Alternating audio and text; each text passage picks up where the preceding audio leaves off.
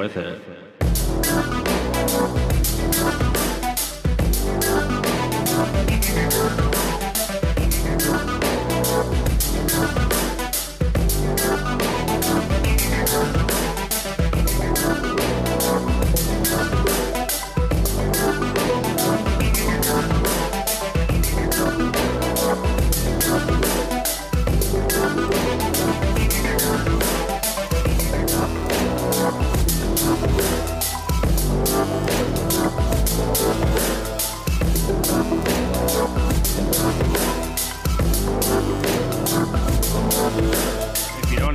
Have a melody, you, you can't do anything with it. My name's Augie with VI Playlist. I'm here with Joe Arrington from Royal Coda, Sianvar, a lot like birds, and pretty much a, a lot of other things. But how are you doing tonight, man? Good. Uh, you. The only thing you missed was Master Griller because I just Master Griller. teriyaki marinade chicken and Yes. steak for my family. nice. That's awesome. You know what's funny is uh, my, I play uh, Roblox with my kids, nice. And uh, my username for Roblox is Natural Born Griller. That's so good. Oh, God. In fact, that alone just inspired me to like pun Griller into every possible kill or killer Yes. owe you for that. That's great. So today we're going to make a playlist of like musical influences and just music you like and things of that nature. Is there anything you want to name this playlist? Okay, so um, I mean, I could split this into like a million categories. Do you want current stuff or old stuff or or a little bit of both? All right, so the name of the playlist is just anything you want it to be. Oh man. Well, um, I would say the soundtrack to my existence. That's pretty good, man. That's pretty good. I try real hard. Yeah, it's it's a it's a combination of things, um, and I use that as kind of an analogy. Yeah. But um, Before you started playing drums, uh, is there anything you can remember maybe listening to with your parents that you Oh, kind of got into? okay, so my parents, my father is a professional actor and playwright, and my mother's a musician. oh, Uh, wow. she taught music in elementary school and i mean they literally taught me to dream you know they were dreamers and they were creative people um, you know terrible at taxes but great at their, their crafts and uh, so sorry mom and dad. But they um, you know i remember some few memories just to sort of like illuminate this.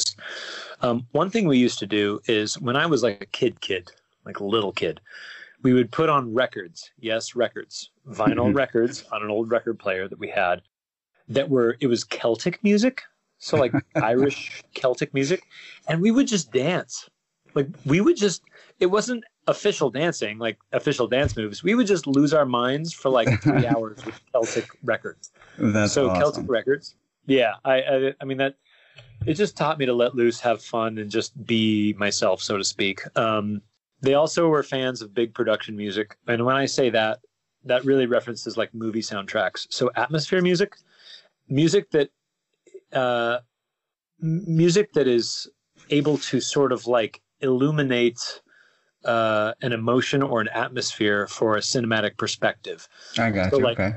you know, oh, this is a sad song. This is a happy song. This is an action moment. Um, and this was in like, you know, this was in the late 80s, early 90s. we had to get like cassette tapes of Disney movies and and uh, stuff and Danny Elfman films and stuff like that.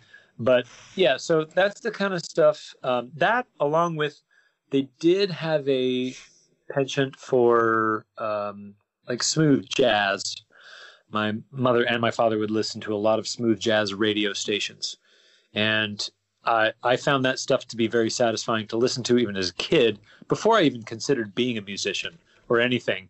I was like, oh, this is very moody, cool. I you know my dad is working to this smooth jazz. This is so that's um, and my I grew up Mormon in Utah.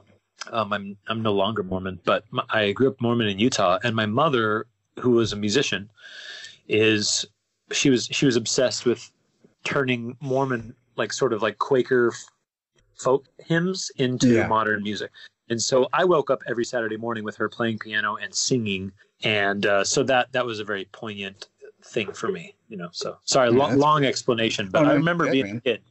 All That's that stuff awesome. mattered to me a lot. That's really cool, man. I, so your your parents or your dad was your mom was a musician. Your dad was a was like a Broadway actor, kind of. Well, the the crazy thing is, is he actually got a Broadway offer when he was younger, but he decided that he wanted to stay in Utah and um, make like make plays and things there, kind of based on the um, the history there. And I mean, obviously, it was a good choice because I wouldn't exist if he didn't make that choice. right. he, went to, he went to acting school. I think it's called ACT. He went to acting school in San Francisco, and then he chose to settle down and have a family in Utah. And um, you know, but he he's done one man shows. I mean, I don't, I don't. This isn't like a plug. You know, he's, but he's done some amazing things, and it really helped that my parents understood my my drive to be an artist yeah, and think for myself. So uh, so yeah.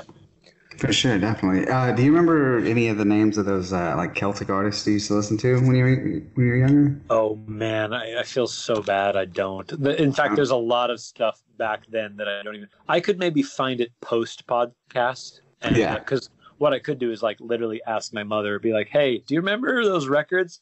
She'll probably have ten art. You know.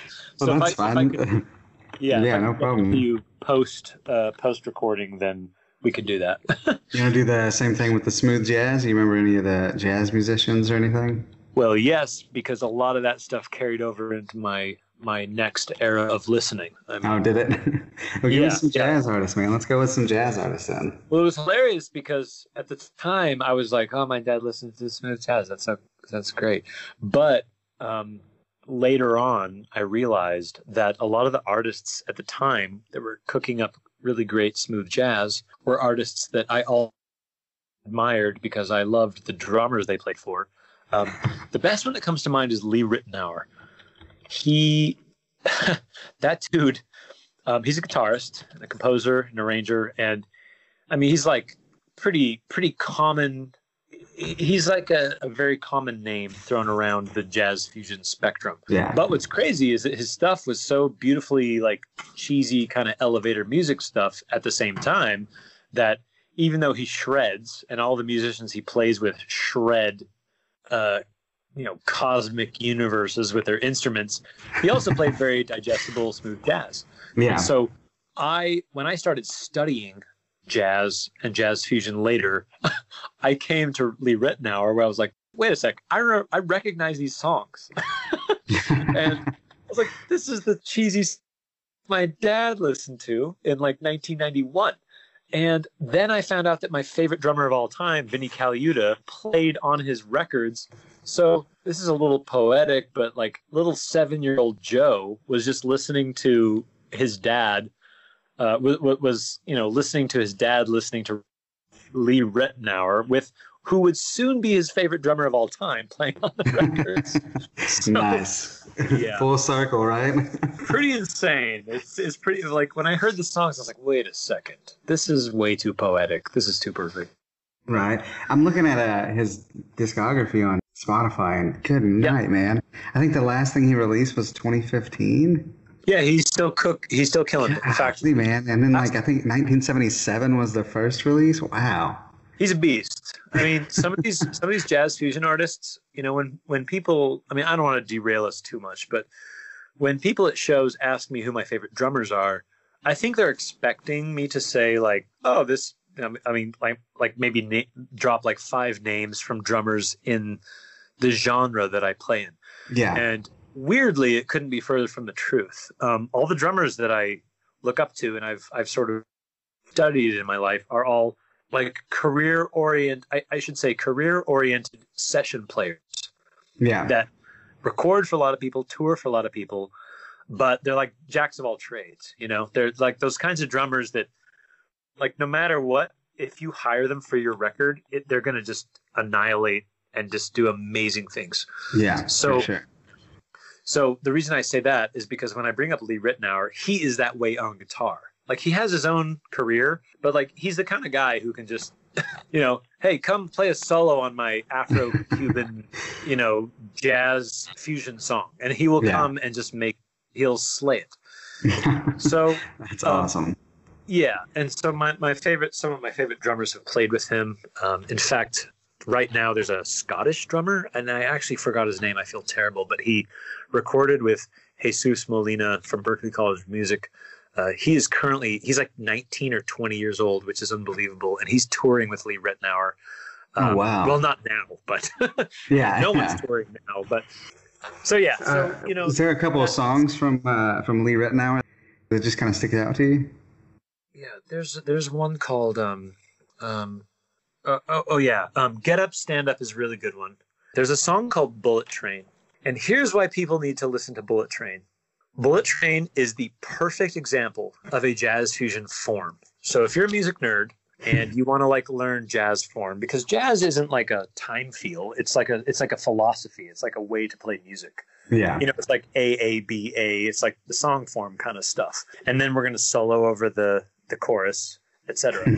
Bullet Train is a great example because the way they form, the way he sort of organized that song was so amazing.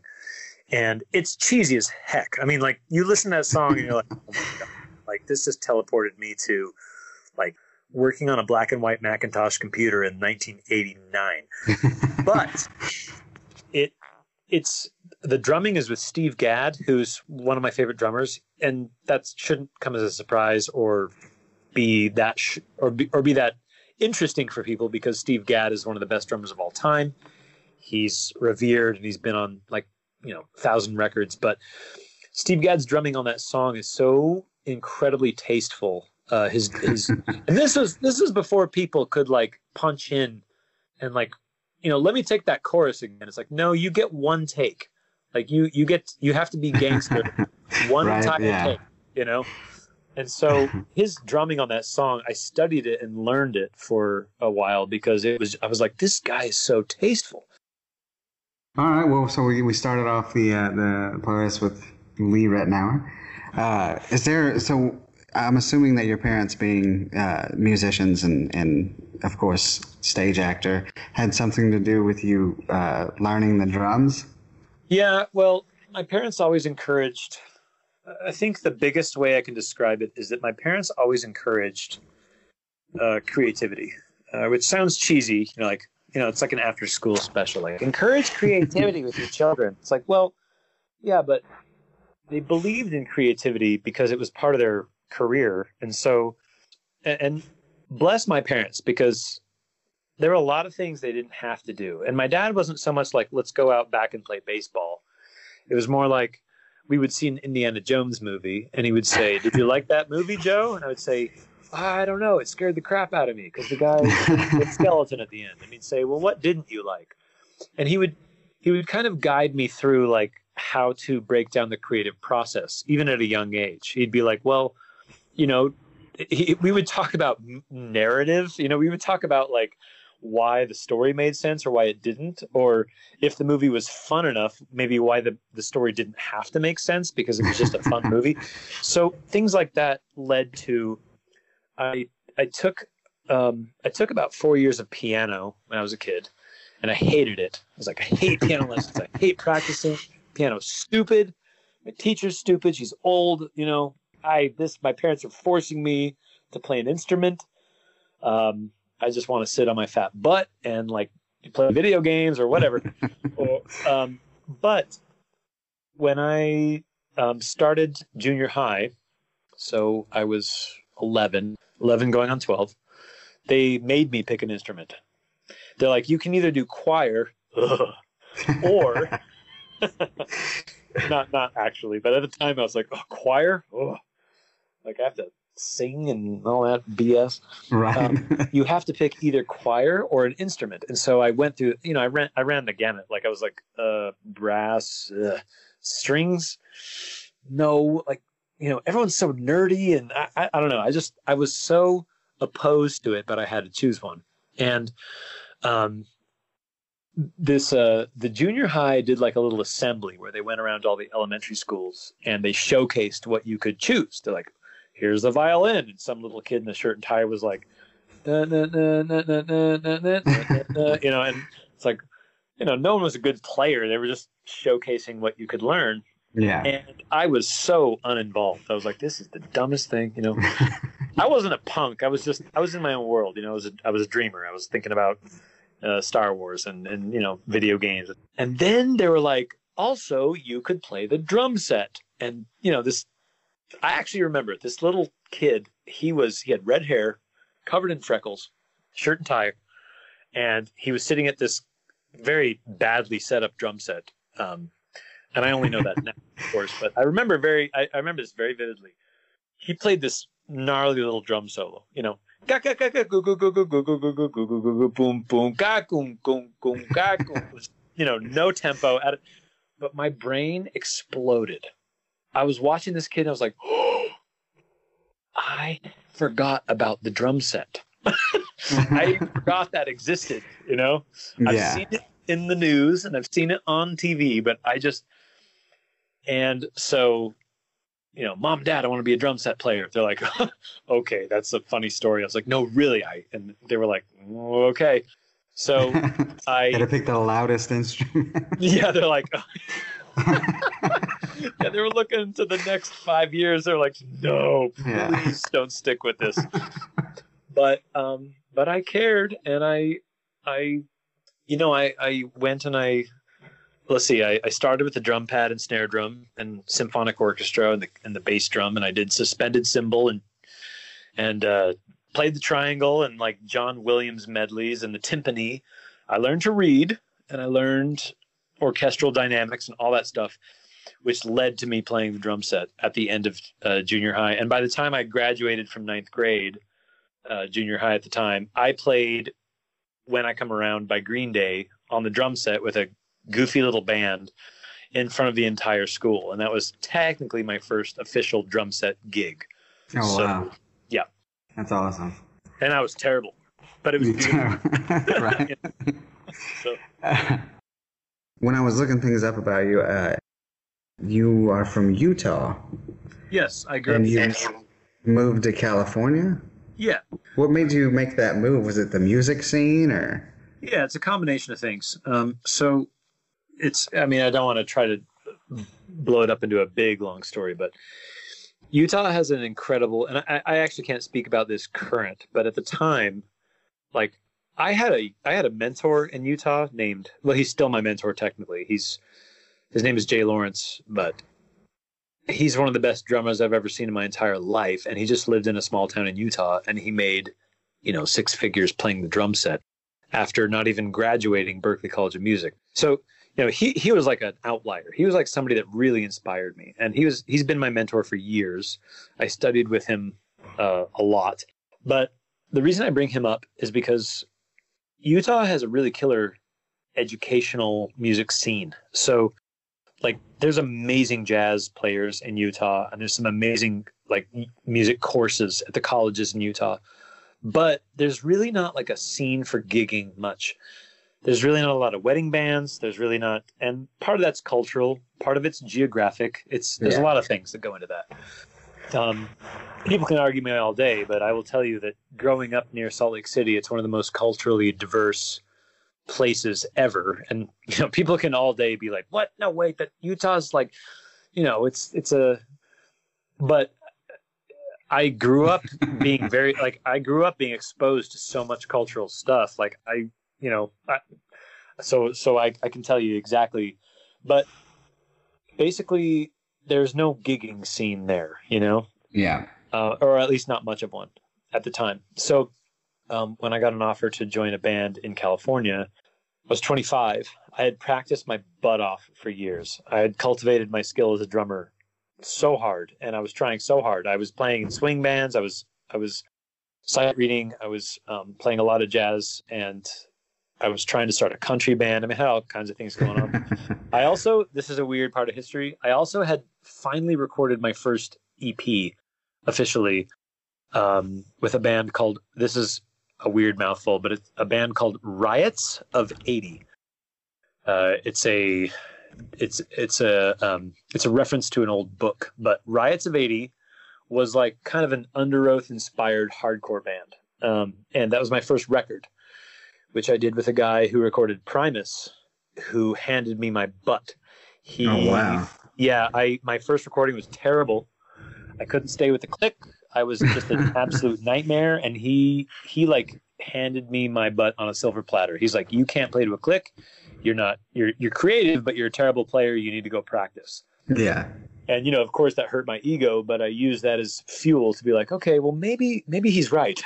Maybe i should care about this in a different way. So so i went through a lot of that um, so is but, it different playing like band high school versus uh, I, I wasn't in band or anything like that, but is it different playing in that setting versus playing like in a studio with a click track?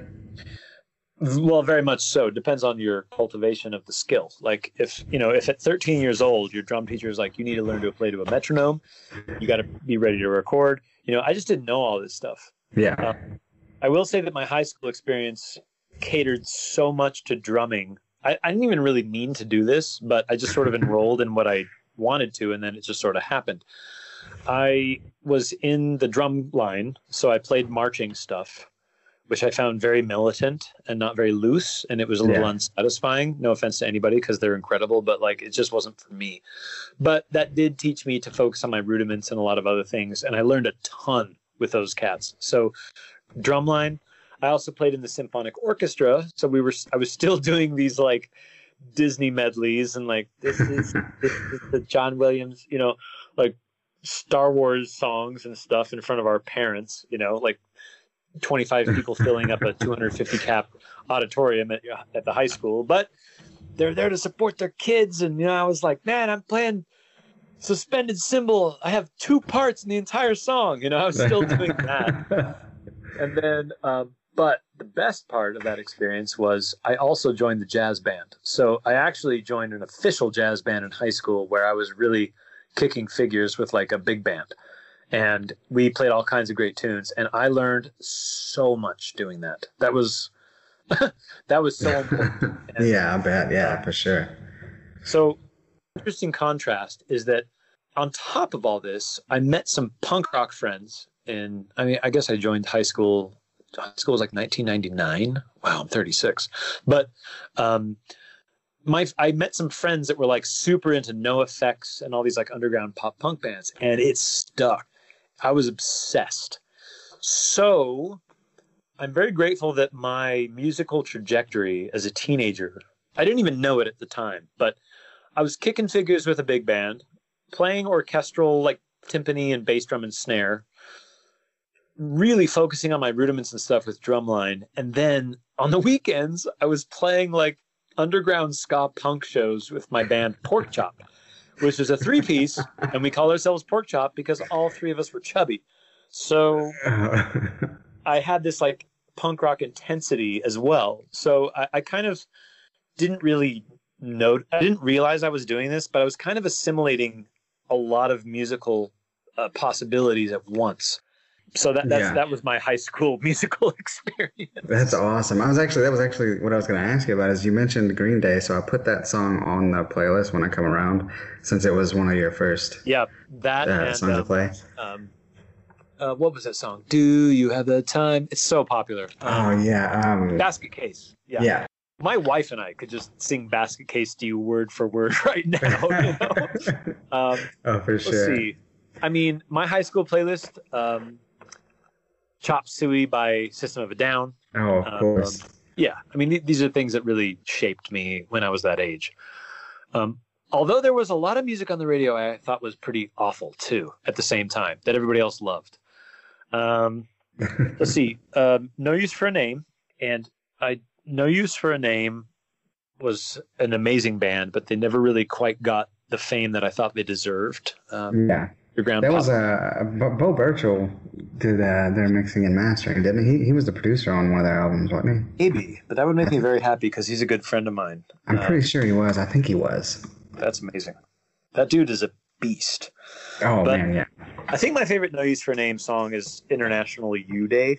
It's just it's a song I in fact I played that song on uh, the morning that I got married to my wife.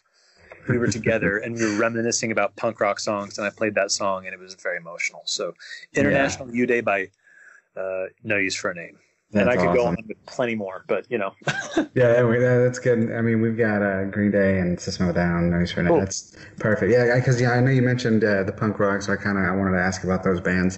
You you play with it, or you prefer a single pedal instead of a double pedal? Yeah, man, my left foot is so lazy. I can't be expected to just learn all this crap with my other foot. You know, I already spent all this time. No, I'm just Right. I got. I, I didn't know if maybe it was just more comfortable for you, or Um, and I've had to play double kick. Like I've I've I recorded double pedal on Conversation Piece, and I have a I have three singles with a band called In Black and White from Florida that I'm doing double kick. Actually, some pretty heavy double kick action on soon. Um, it I don't really know why that's a thing for me. Like I it's I- do kind of like I don't want to call it a challenge necessarily, but you know, the hi hat is my favorite voice on the entire kit, and um, it's such a cool texture to add to drumming and grooves and fills and things that I grew up obsessed with integrating the hi hat into what I was doing, and my my left foot was so hi hat centric that I just when double bass like became apparent to me at first I was like oh sick, and then I was like this feels so weird like playing a second kick drum pedal with my left foot feels weird. And I just couldn't get into the mentality. And now here's the thing I don't want this to be confused with not respecting it because, I mean, Lord have mercy. There are some k- double kick players out there that do astronomically cool things. I mean, I Yeah. could I could name them. You know, there's a, it's amazing, and I've had to study it. Um, I will say that if you're a serious drummer, you will focus on both your feet enough that when you pick up a double kick, it you should already kind of have an idea of how to excel at it. Like for the gigs and records I've done, you know, I'm a serious career enough, career oriented enough player that I know how to. Okay, uh, like I know the ten exercises I need to drill every morning to get my left foot in shape to do the double kick stuff. Um, yeah, you know so it, it'd be like a classical piano player and then someone's like hey can you do like a jazz record and they're like i i don't do, do jazz very often but the money's right and the music is right so it's like okay like i'm gonna get in the jazz mentality you know i'm gonna i'm gonna just get in that so um i just i love I, I also find that when you practice and play with one kick pedal and your left foot is uh tethered to the hi hat, so to speak, there is a little bit of a different mental focus to play things differently. Um, well, obviously, it's like that's like Yeah. saying you have a certain amount of strings on a guitar versus another amount of strings. Like obviously, new doors open up, some close, and so with a double kick pedal, some doors open up and some kind of close mentally, and likewise. So if I don't have a double kick pedal and I'm just playing with my hi hat and my single kick, certain doors kind of open mentally um, that may not have been possible otherwise because you're, um, as an artist, limiting yourself is not, it's not a problem. It shouldn't be a problem. You know, it's like, like my students, half the time I tell them like, you know what, do this with just two voices, like just your snare drum and your floor tom if you limit yourself, it'll actually it stimulate creati- creativity because you have less options to, to work with. And so more has to come from your your brain. More Yeah. has to come from your mind. And so um, I don't think about it when I play, but kick drum wise, yeah, single pedal is just my sort of home base, but I respect double pedal a lot. And I grew up playing, you know, when I was younger, as you just heard, like a lot of it was jazz and and and based in that world and yeah, that's there's a lot there's not a lot of double bass in that world um, at least not as much. Um, and Yeah, I think it's also, more prevalent in the stuff that you play now, which is uh, that's really the reason why I wanted to ask about it is because uh, the post-hardcore genre is kind of like that's like a double, you know, double pedal feel. So it's just it's you're like one of the off drummers who doesn't use that. yeah uh, well double double pedal and on, on the other side i should say the double pedal is also an easy way to kind of uh, i don't want to say cheat because that's not fair because uh, i know so many respectable drummers that use double pedal and they, they don't use it to cheat so much as they just use it for tasteful things and uh, you know consistent 16th notes and patterns between the, the feet with a kick drum but i will say that it's it's um double pedal is a weird thing that can be kind of a, a cheat. Uh, and this is, I am not putting down any drummer who's using this this as a cheat. Like this, you know, bless all of you. Um, but uh, the double pedal does allow you to do a double kick stroke. I'm, I'm amazed we're getting this deep into it, but like a double kick stroke that kind of, um, you know, it necessitates the both feet doing a double kick stroke instead of one foot doing a double stroke. And like Yeah. growing up, like your right foot on the kick drum had to be a beast. You had to be able to do double strokes, triple strokes. You had to be a freaking monster. Um, in fact, playing pop punk was the first time I learned that. That sort of like NOFX, like Yeah, yeah, yeah. I when I first listened to that, I was like, "How is this guy doing this? It's got to be a double pedal. You know, he's got to be going, you know, uh, right, right, left, right, right, left, you know, both feet." But then I saw a video of him, probably on some, you know, I was young, so I don't even know how I found a video, but um, I was like, "Man, this guy's using one pedal. How's that possible?" And I tried to do it heel down, not happening. You know, not enough power. And I, I literally remember vividly the day where I was sitting in my basement and I kind of muscled out that double stroke with my foot heel up. And my brain literally leaked out my ears. It exploded. I was like, like you know, like the the meme, like the third eye, Yeah. just knowledge.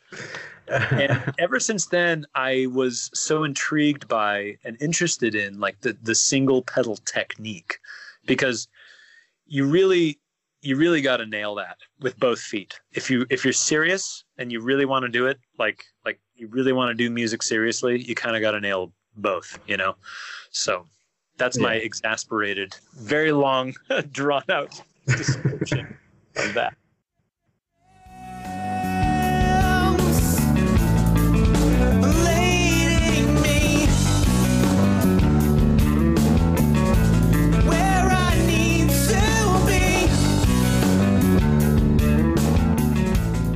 Be. This song is Trails by the band Merlin, spelled M R L N. This is for fans of Tiny Moving Parts, Nova Charisma, Stolas. If you enjoy this, you can listen to them anywhere you stream music, so like Spotify, Apple Music. Make sure to go follow them on Facebook, Twitter, and Instagram at MRLN Band HTX. And if you want a shout out or anything like that, I have a Buy Me Coffee.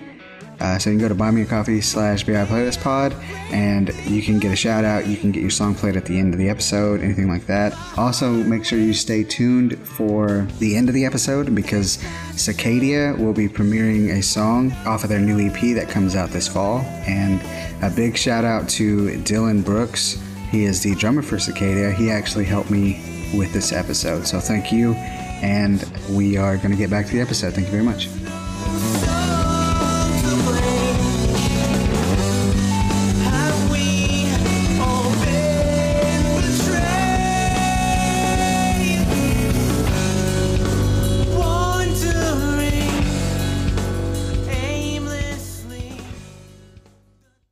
The first like popular project I assume that you did was it was it a lot like Birds? Yeah, birds. Birds was the project that like mm, sort of took off. You know, um, That's uh, that was more so. A lot of the bands you mentioned were pop punk or you know things like that. A lot like Birds was more in the post hardcore genre. Uh, did you even listen to that kind of music when you?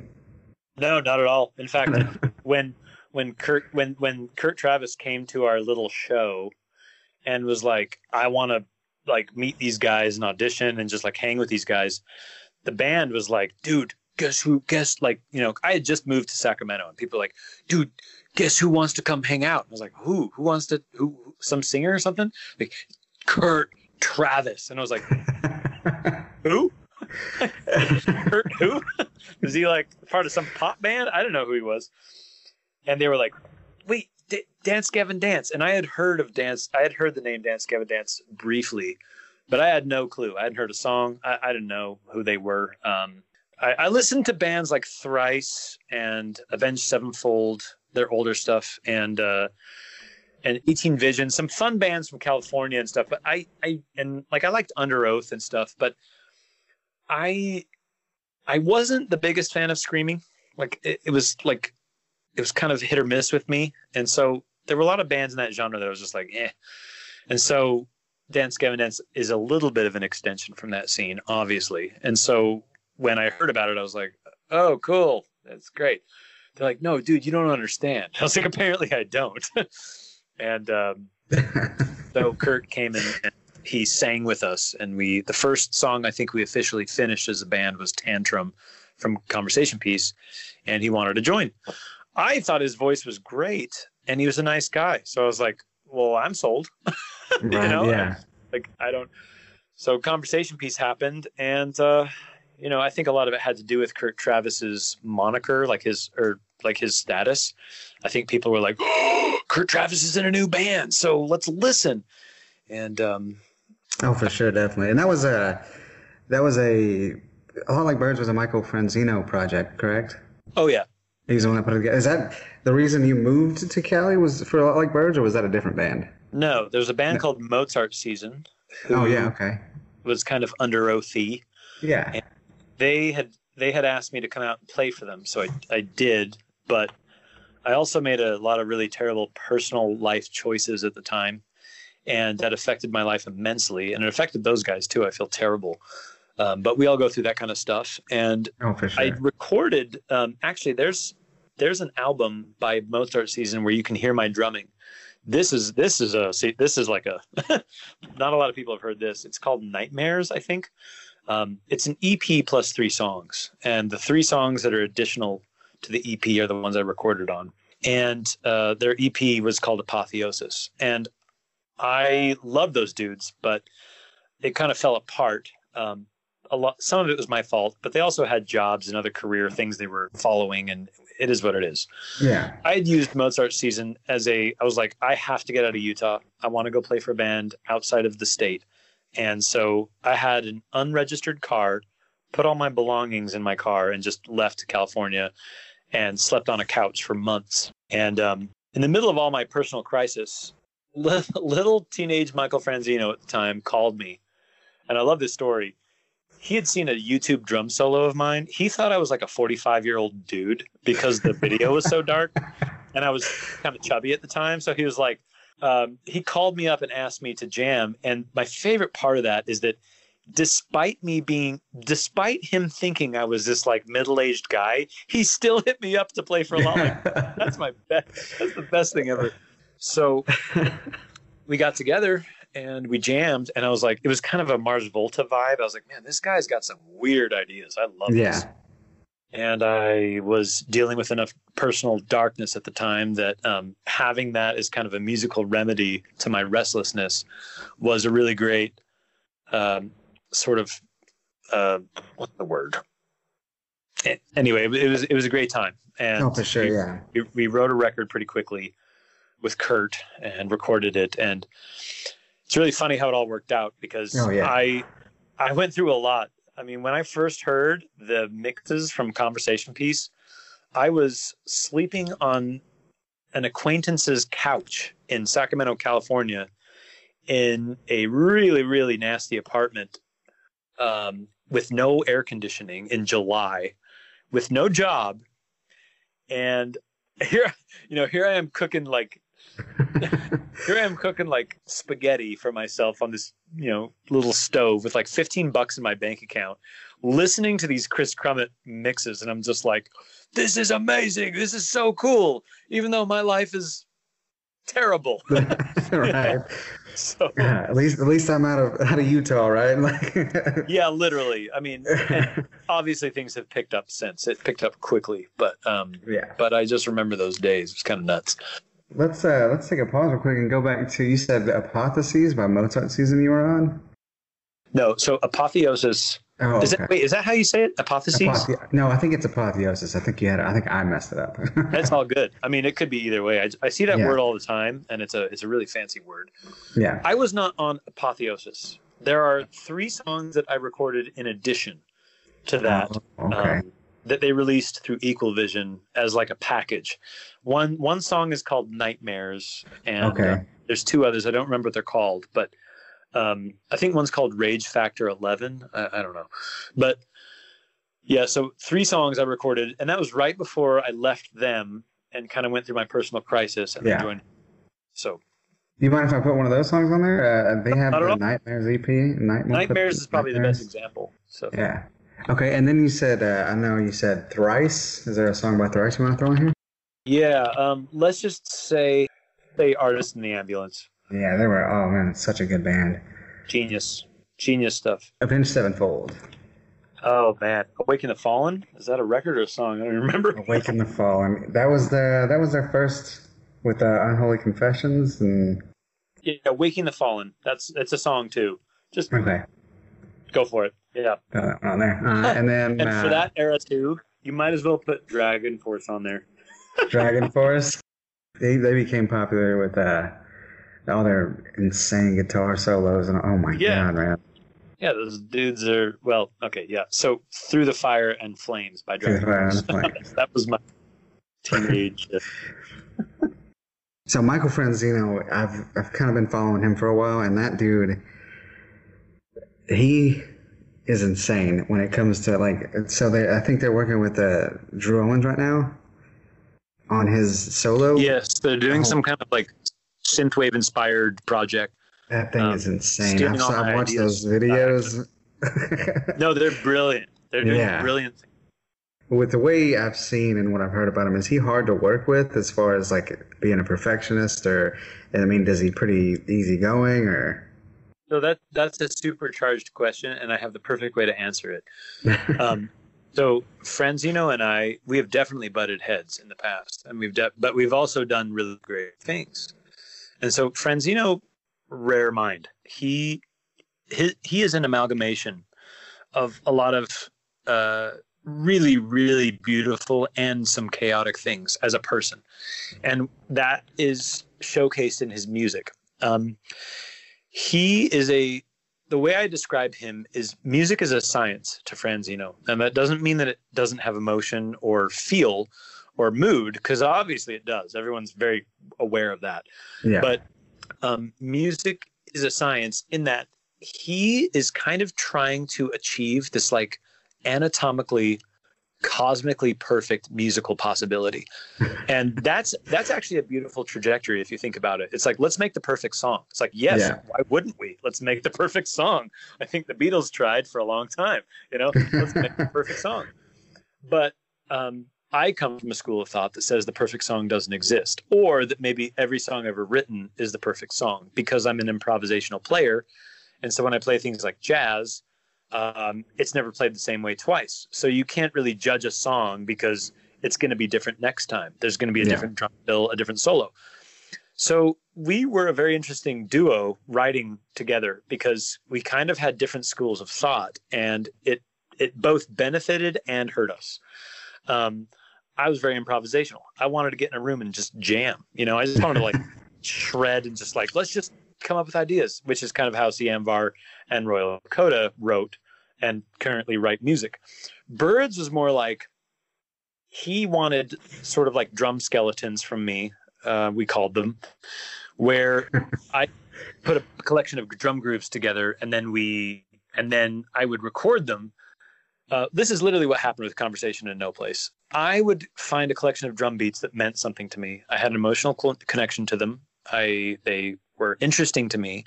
They were an extension of who I was, and then I would record them, and um, I would send the recording to him. But here's the crazy part: I would send them to him at like eight o'clock at night. I would wake up the next morning with an entire song in my inbox.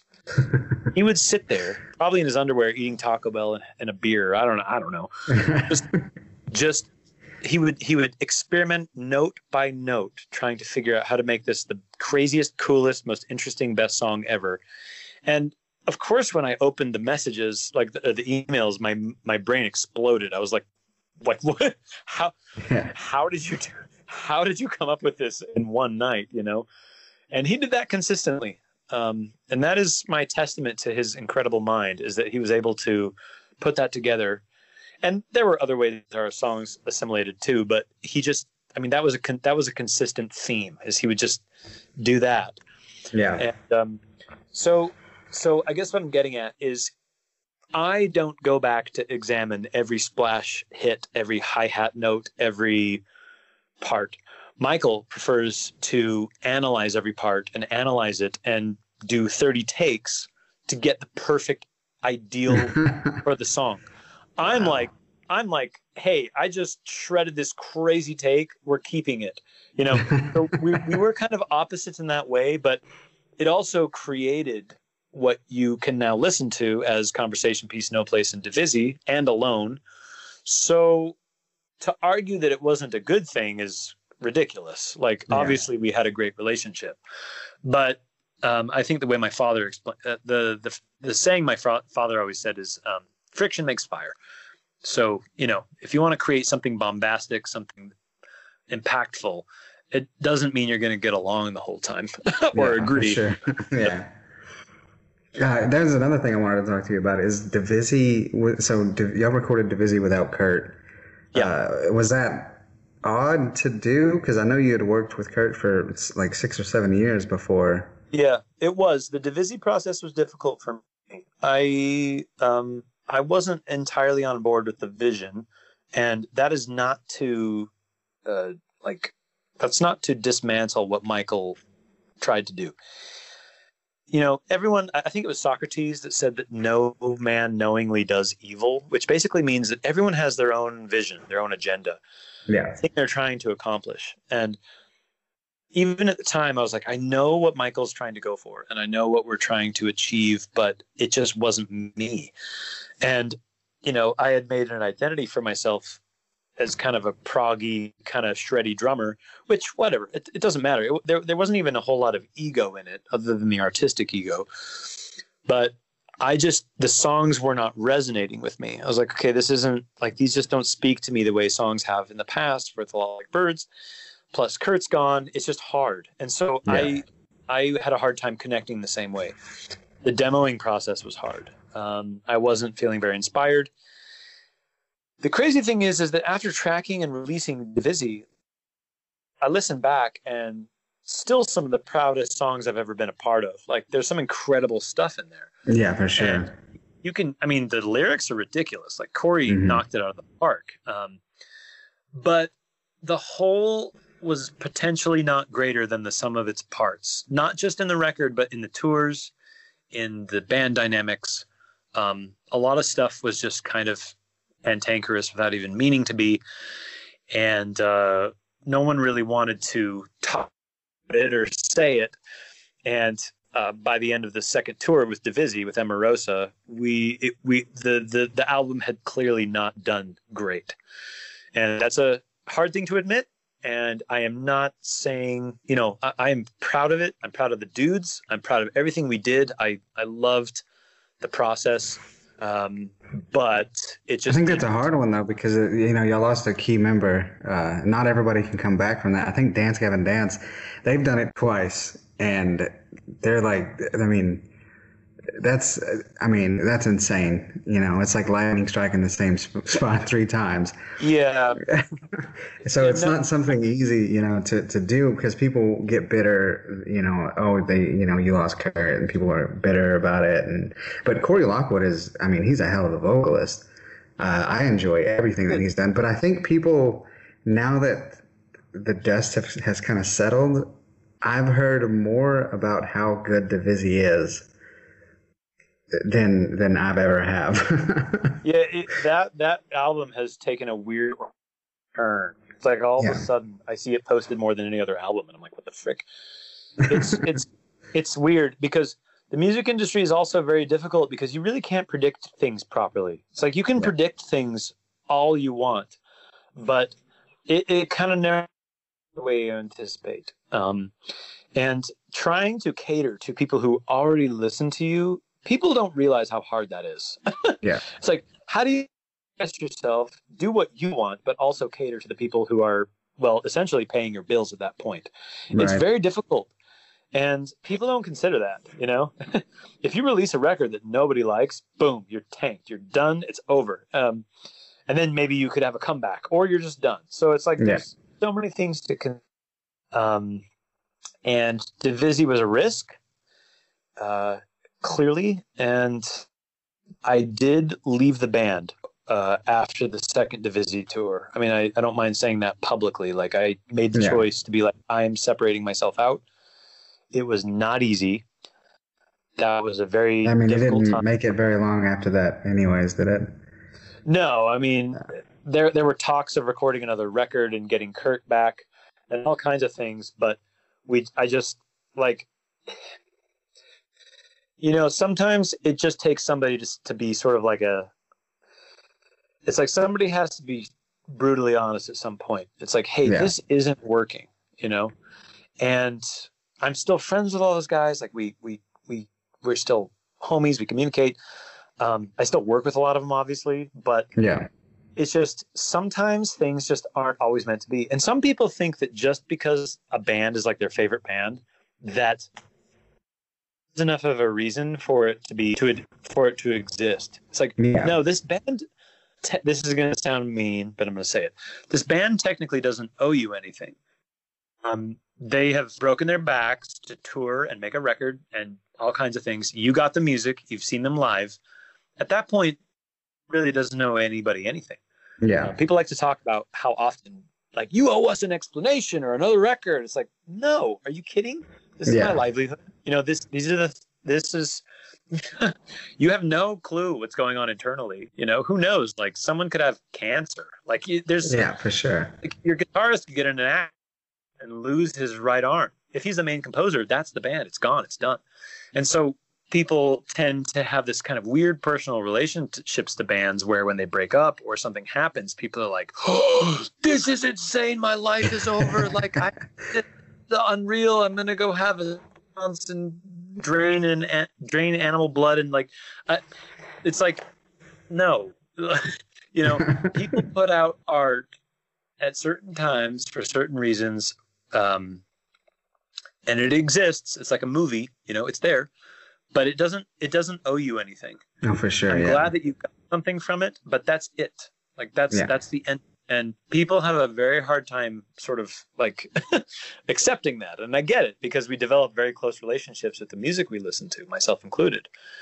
But um the the freak out after birds you know i got an influx of messages like what happened to birds? And especially when people found out man they were like like i i actually got like angry messages. You just broke up my favorite like sorry?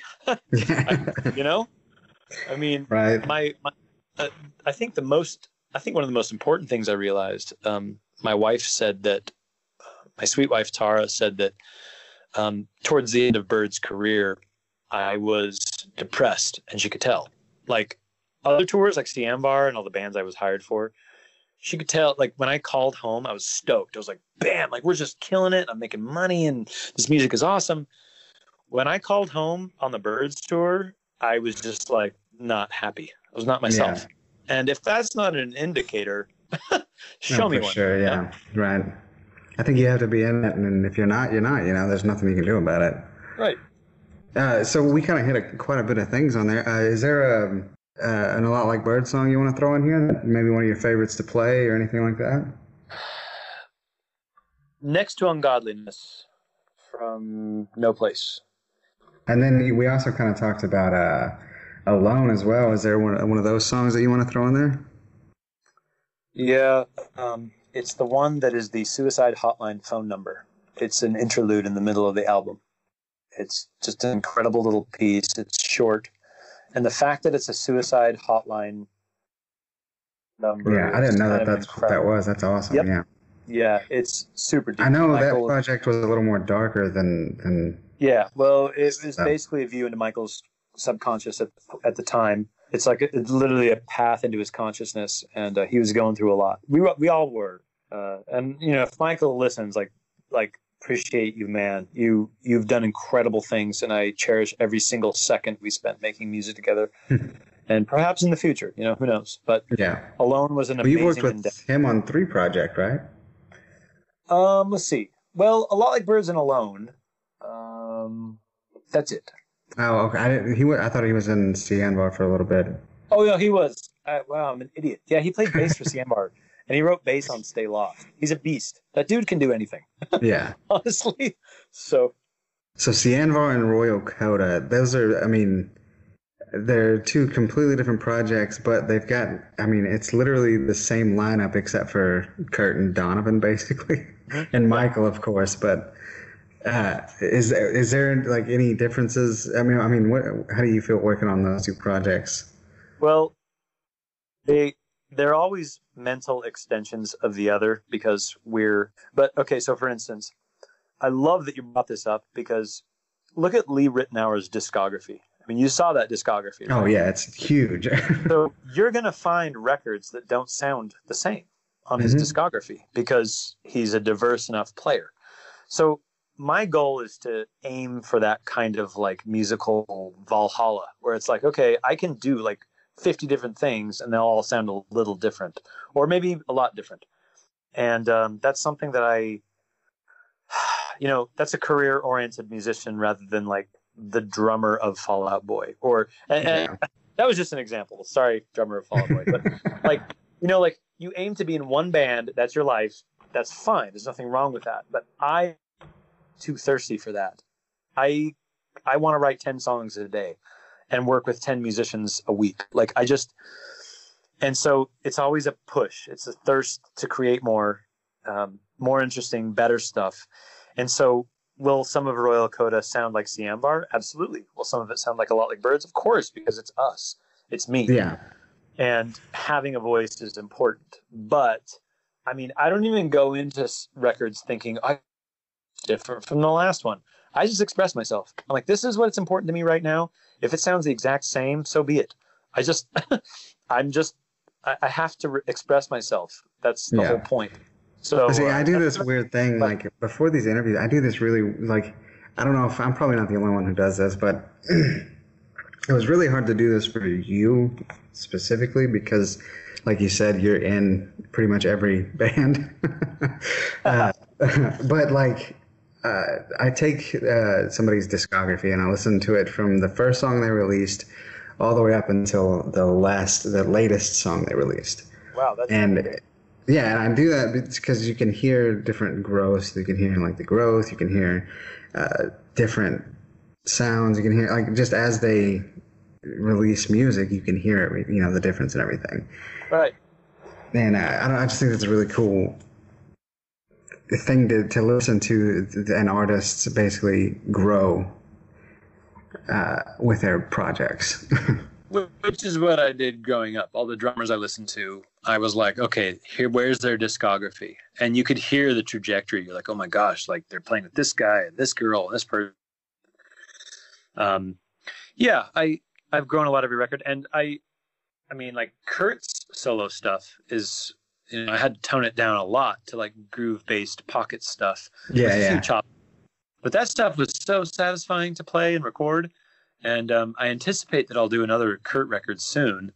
Um, and like you know, I don't know. I just to me, give me a genre. You know, I will try to make it happen. I don't care if it's polka music, metal, like. You want me to try to make it feel good? I will give it a shot. I may not always succeed, but I'll give it a shot. And um, I, not to be self-aggrandized, but as an example of that, I will say that I've asked every artist I've worked with at some point. I've said, "Why me?"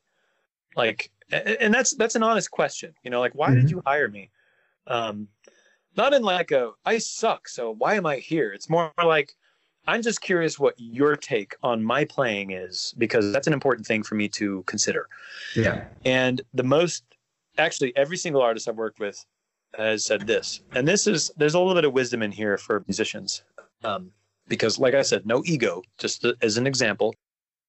You know what? I don't know what it is, but you just make it feel good. Like you just make the music feel good. And can't explain it, put my finger on it. But, um, and that sort of feeds into my philosophy about being a musician. And that is that there is no right or perfect part. It doesn't exist because it is, an expression. Yeah. And as long as you make the music feel good, it doesn't really matter what you play. Like, I mean, I'm talking like Vinnie Colaiuta would drop these like floor tom bombs in like ballads, jazz ballads. And, you know, why was that acceptable? Why could you do that? Well, it's because he was so unapologetically convinced in his own playing and his own expression that you you don't analyze it. Man, Vinnie, uh, why did you play that drum fill in that one jazz? I was just way out of place. Said no one ever. Because, I mean, obviously you have to be fully good at what you do and practiced at your instrument. You have to be competent. But once you reach kind of a virtuosic like capability, who's going to question you? You know, Yeah, That- for sure. that thing you did over that like samba was not what you usually do over a samba. You're blacklisted. Said no one ever. You know, it feels good. so, anyways, that's my take on that. Is there a, a favorite song from Kurt, Sianvar, and Royal Coda? I think my favorite song from Kurt might be Brain Lord because it was the first song I recorded for for him, and there that groove, like the the the Brain Lord groove, is just it's one of my favorite little tasteful pockets I've ever done. Um, and then uh, I mean, there's other amazing ones, but uh, that's off the top of my head. And you said Sianvar as well. Yeah, yeah, Sianvar. Okay, Sianvar. My favorite Sianvar song is probably Your Tongue Ties because of the way it came together. Will Swan. We wrote that EP in like four days, and we Oh, wow. recorded it that. It was kind of a stupid process. Um, but Will Swan played that lick for me, and I was like, dude, I can't even find the pulse, like the one. And he, he was like, hey, can you write a drum part over this? And he was like, and I was like, what the hell are you doing, man? I can't even tell what you're doing. And um, finally, I played it on the snare and found the pulse, and I was like, oh, this is in four. This is in common time. And then we decided we're like, okay, well, this is going to be kind of the poppy, funky song on the EP. And uh, I don't know, it's just that song. There's so many great Sianvar songs, but Your Tongue Ties just kind of like it, it was always my funnest to play live as well. Um, just a really the energy in that song is so positive and like energetic. Yeah. Um, favorite Royal Coda song, hands down, is "Numbing Agent," which is ironic because it's a it's a single and it's a it's a very prominent one. But the reason I love "Numbing Agent" is because I feel like I can f- I can sort of feel our musical maturity in that song. So, Yeah. Like that song is almost structured like a pop song, kind of crazy, and it's really not a pop song uh, in terms of like typical pe- like people's um, like what people picture when they picture pop music. But it's kind of like a verse chorus verse chorus bridge chorus end song. And but it's still shreddy. It has this bridge that just like kicks your face in yeah. um, like thematically. And so when we play that chorus live, it it's like a kick. It, it's like a beautiful kick in the brain when I play it live. It's so powerful, and the rhythms are just so infectious. And uh, no ego, but I see it in people's faces. Like people when they're watching us play that live, they're just like, "This is insane!" Like the the energy is through the roof, and it's emotional. Um, Kurt's lyrics are amazing. His singing was really good. So Numbing Agent became kind of just this incredible experience as a song. That's my favorite Royal Coda song. yeah, that's awesome. I mean, Will Swan is a he's a beast at guitar, man. I He's a master. That for dude, sure. that dude doesn't even necessarily like like I'll tell him that I'm playing a groove in seven. He's like, I don't really know what that means. Just just um just play me the groove. he, he doesn't like to get analytical about it, you know? Like I Yeah. I could be playing a groove like the the groove in Stay Lost or no, Stay Scared the groove in the the verse of "Stay Scared." The only way the engineer and I could classify that time signature was thirty three sixteen. Now that's the dumbest thing I've ever heard. Like that's that's like the nerdiest, dumbest thing ever. Playing in thirty three sixteen is stupid. However, it's amazing to me that Will Swan was able to just like write a part over that, feel it, just like he he didn't want to count it or anything. He just felt it, and uh, there's some wisdom in that too. You know, because I, I I wrote it just by as well, and then learned it time signature later. So yeah, he's a beast. Yeah, that's insane, man. You were featured in Modern Drummer magazine. Yes, in 2017. That's got to be a pretty big deal for a uh, post-hardcore drummer. I, don't, I, I wouldn't imagine there's a lot of them that make it in that magazine, right? Not that I know of. And the the post hardcore genre um, is not as much of a drum centric genre in that for some reason, and I don't, you know, I'm not stepping on toes here. It's just and this is an observation, Yeah. not, not an opinion. My observation is that the drummers in the scene just, um, for some reason, are kind of overshadowed by drummers in other scenes, and I'm not really sure why. But uh, and part of it could be popularity's sake, because a lot of not a lot of post-hardcore makes it like really big, you know, like Yeah, really yeah, big. yeah, for sure. Um, probably because it's not easy to digest for the public. Just, Yeah. I mean, it's not a pop song. It's like people are used to radio pop when they hear like a like a Royal Coda song. Like, oh man, what this is? It's like what's happening? so, um, bless their hearts. So, um, I, I don't know. And, and when I got the offer, Ben, my friend from Modern Drummer who interviewed me, he said that I had been on their radar for a while, which is a really cool feeling. Um, and he had all my albums researched and everything, and we had a great conversation. That interview was a lot of fun.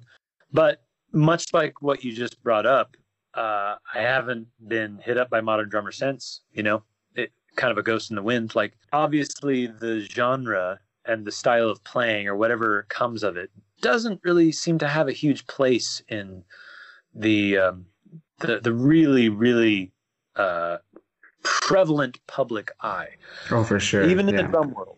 So Yeah, yeah. I think but- I think it's the popularity aspect of it. It's not very. It's not very, like you said, digestible. Uh, I enjoy it. I thoroughly enjoy the, the you know post-hardcore scene.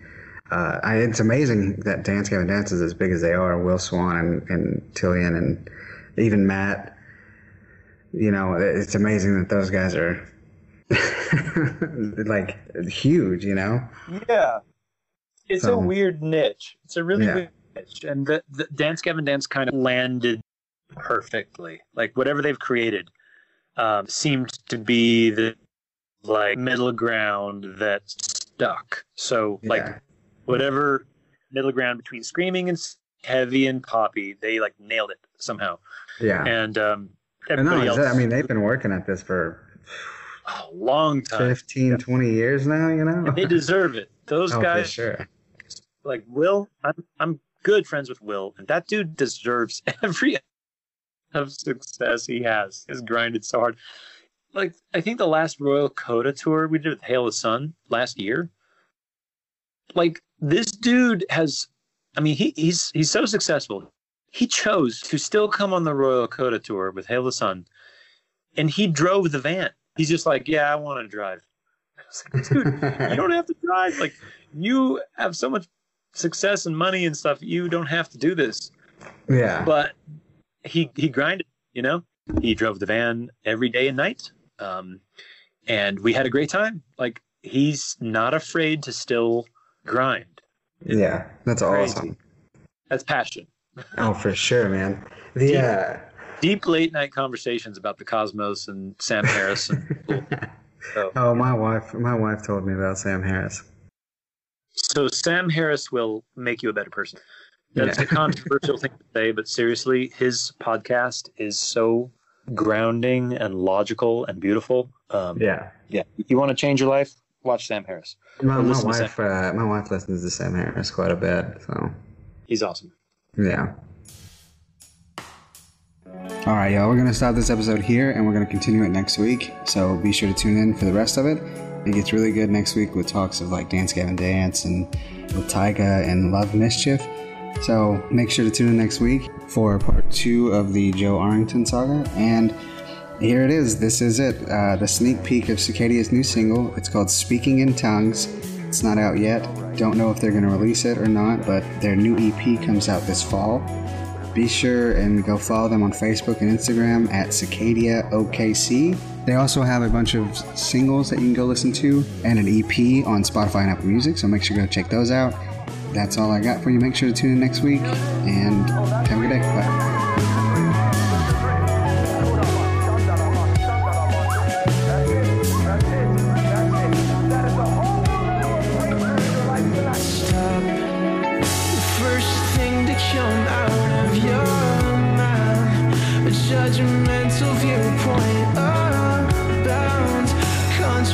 The ancient dialect It's you preach into conflict.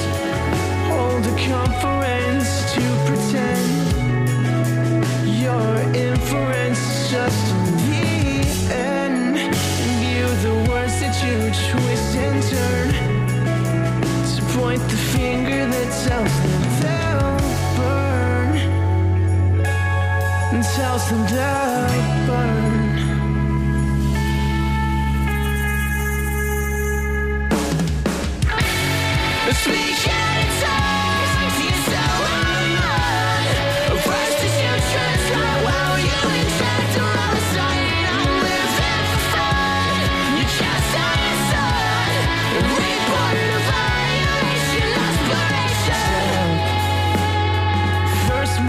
One